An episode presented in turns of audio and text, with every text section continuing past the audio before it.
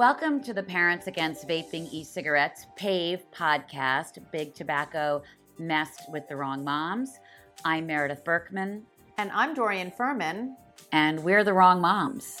So today we have Ruby Johnson, who is a powerful PAVE advocate, mother of seven children, lives in the Illinois area. And we are so thrilled to have you, Ruby. So, Ruby, I was thinking back to when we first met, and I think that I, you posted your story about your daughter Piper on Facebook, and we reached out and started communicating, and never realizing, you know, how close we would become and what a powerful advocate you would become. So, if you could tell us a little bit about that time, I know our listeners would love to hear it's crazy to think that it's been almost a year. Um, but so this was last August when we were, I was taking our oldest daughter to college. Um, she's the oldest of our seven, and um, my husband was was back home, you know, with the younger ones, and we were driving from the suburbs of Chicago to Colorado.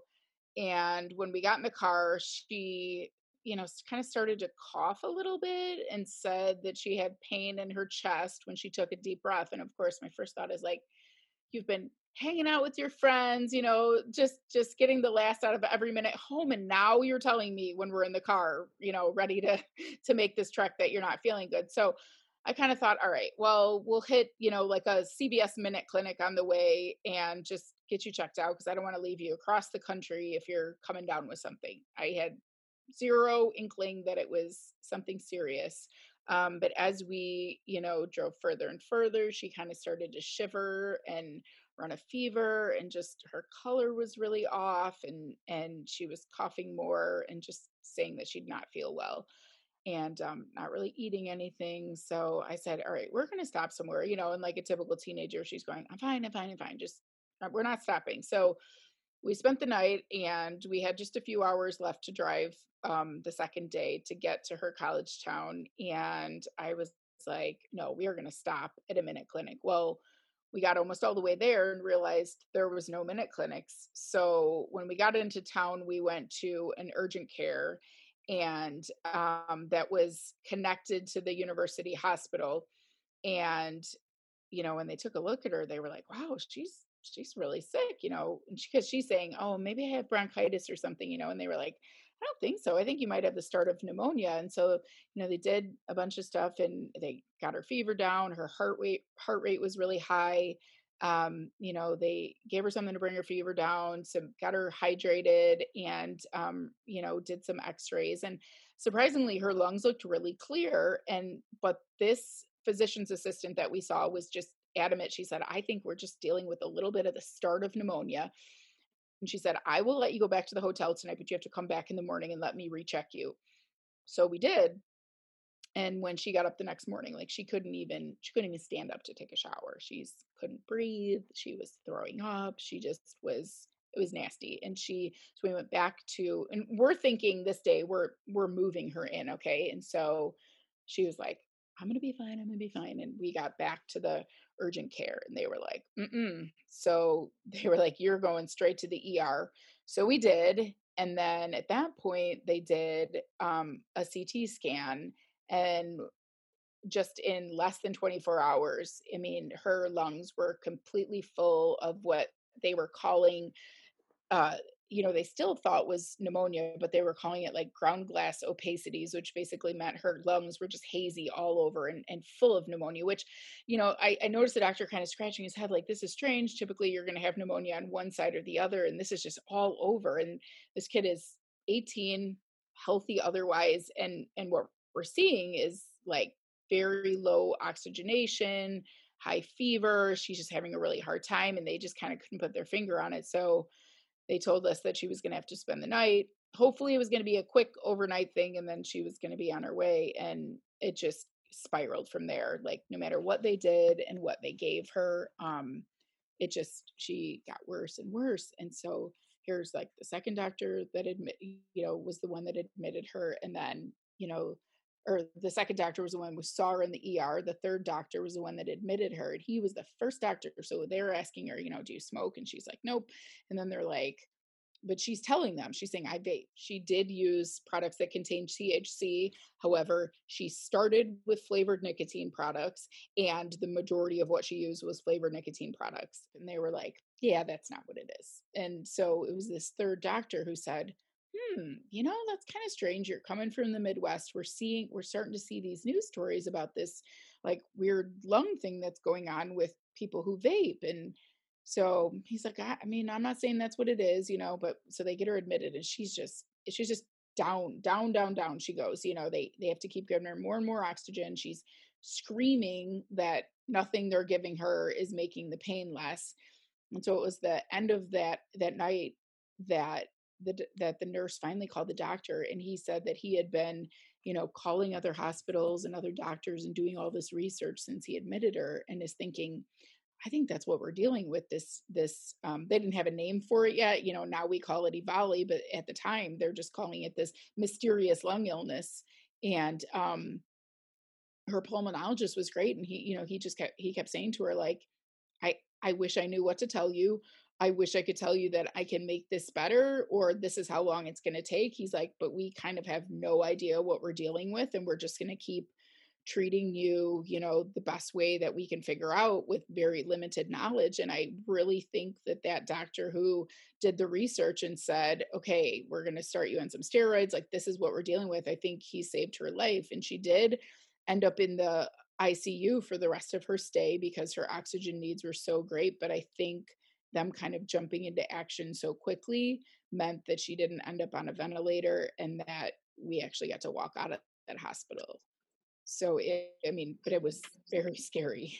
You mentioned that that she kept saying I vape and and it wasn't until the third doctor that people said, "Oh, ding ding ding." Did you know that she was vaping? We had found probably oh gosh, maybe a year prior to that. So like her junior year of high school, um we had i had gone into her room for something maybe i think it was like a phone charger or something and found like a little cosmetic pouch and when i unzipped it i saw mm, I had no idea what it was and i i mean i'm not ashamed to admit i googled it to see that it was like it was a Juul and the little refills and the charger and everything else and i was like oh my gosh you know so i of course like I, you know, I'm seething. She's at school and I'm thinking, oh my gosh, you know, she does not know what she's walking into when she gets home.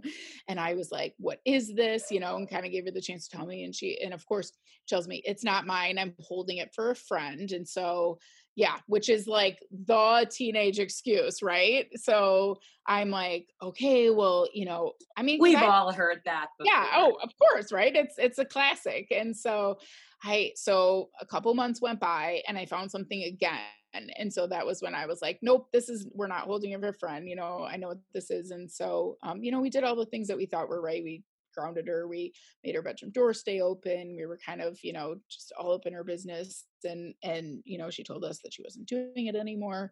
And um and so yeah so i i did not know that she was continuing to do it. And i certainly you know and there's times where you have suspicions but i certainly had no idea like the um the frequency and the right. amount.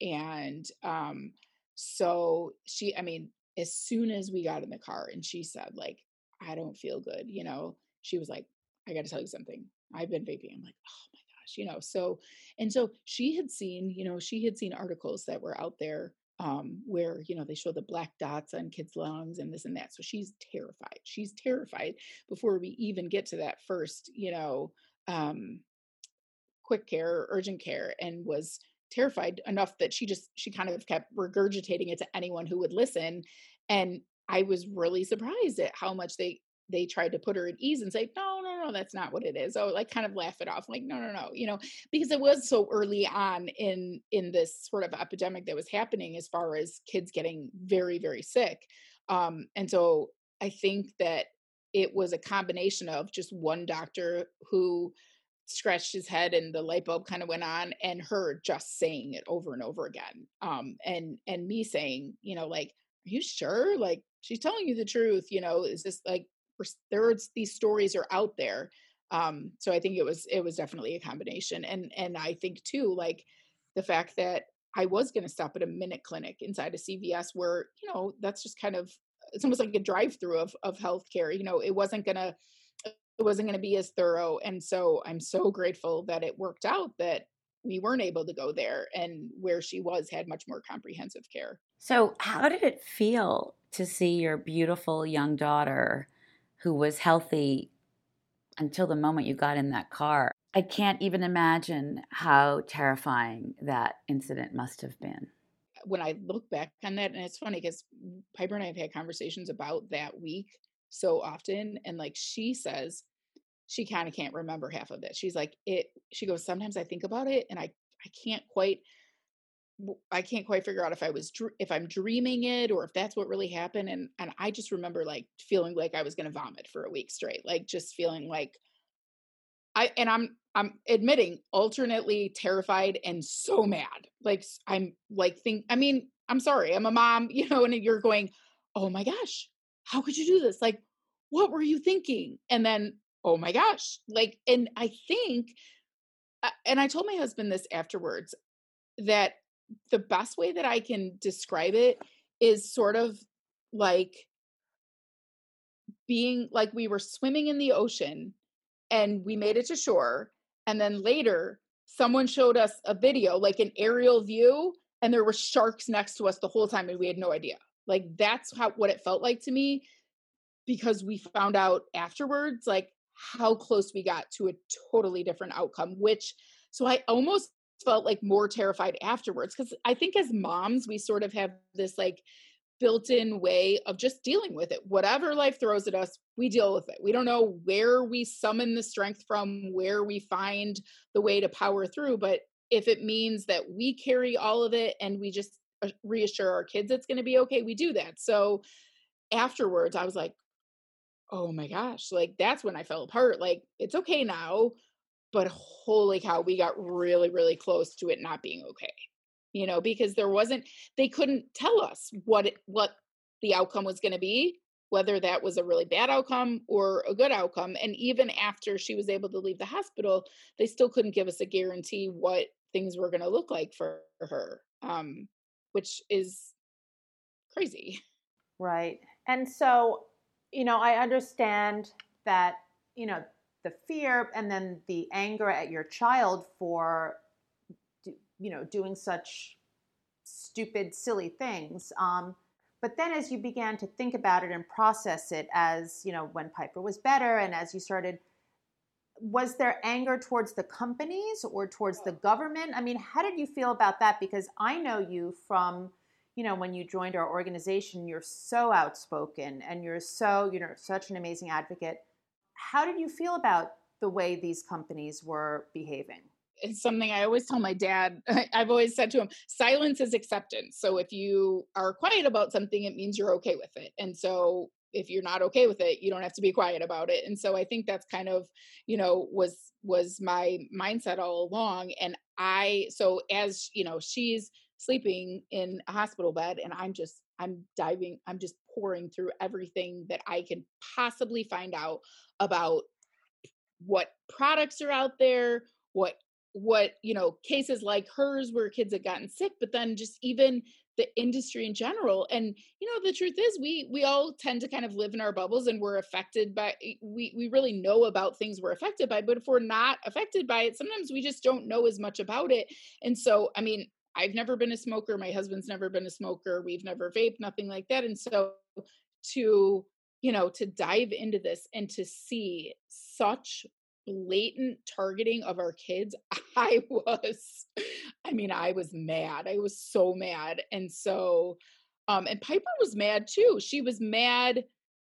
She was mad at, you know, the fact that she believed that these were safer products. Um, and i mean and i'm not sitting here saying that that she thought oh this is totally fine like it's healthy you know i don't know that anyone's ever argued it's healthy but healthier yeah that's that's been a claim that is so false and you know and her and kids her age have have been led to believe that you know um and so she was terrified at what had happened to her and then thinking how is this going to affect my life from this point forward and then thinking about the fact that she not only has so many friends that were vaping, uh, so many kids that she knew from school, and knowing that she had, you know, six younger brothers and sisters that were also targets. I mean, this they're they're targets just as much as she is um, as they grow up, you know. And so she was like, I cannot let this happen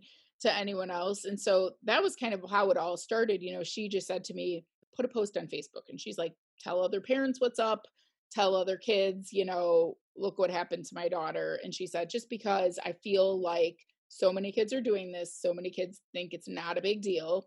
Um, you know, and and we all heard, you know, when they started, it's just water vapor, you know, and and so she's like, you have to tell people, and we obviously had no idea that it was going to be something that was going to be, you know, heard far and wide, and and sort of what doors it was going to open to really to fight for change but you know when i posted it on facebook it's i think the last time i looked a few weeks ago it's been shared like almost 600,000 times so wow. i know which is crazy um i mean i still get people you know sending me a message saying i just read your story you know so um i think it definitely uh did its job to to reach other parents to at least have that conversation with their kids or you know for a lot of parents what i've heard is it was kind of like that light bulb that went oh my gosh, I think this is what's going on in my house. What's going on in your hometown of Illinois, of Chicago?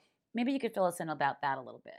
So in Chicago, um, there is a comprehensive flavor ban that's on the table right now and has great um, mayoral support. And um, one of the local aldermen has um, spearheaded that. So that's um, what we're working towards um, right now. And I believe it should be voted on in the first week of July. So that's really, really exciting. We know that it's the flavors that are targeting our kids and um and you know they don't discriminate it's it's kids in every neighborhood um you know in every in every community and so you know as long as these products are are being sold you know we've got we have a real danger out there for our kids so we're so grateful for the support that um that's been receiving and excited to you know see it take on more steam.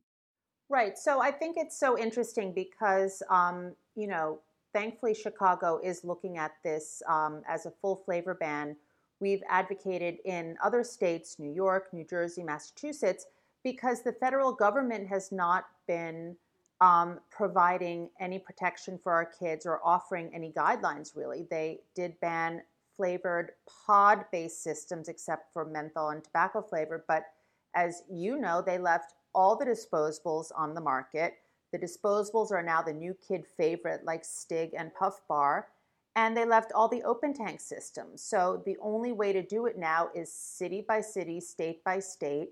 You know, we have advocates around the country, and you know, we have to get this done.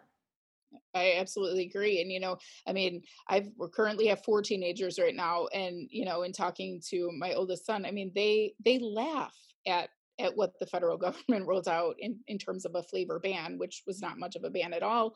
I mean, they, you know, they knew exactly what they would replace, you know, their their Juul pods with. Um, it, it wasn't hard for them to figure out, and and it's it's a sort of um, it's a form of currency for teenagers. You know, I mean, they they pay each other with, um, you know, with with with vaping pods and the disposables. I are arguably even more popular because there's kind of no evidence left. You know, they can just toss them and mom and dad never find them.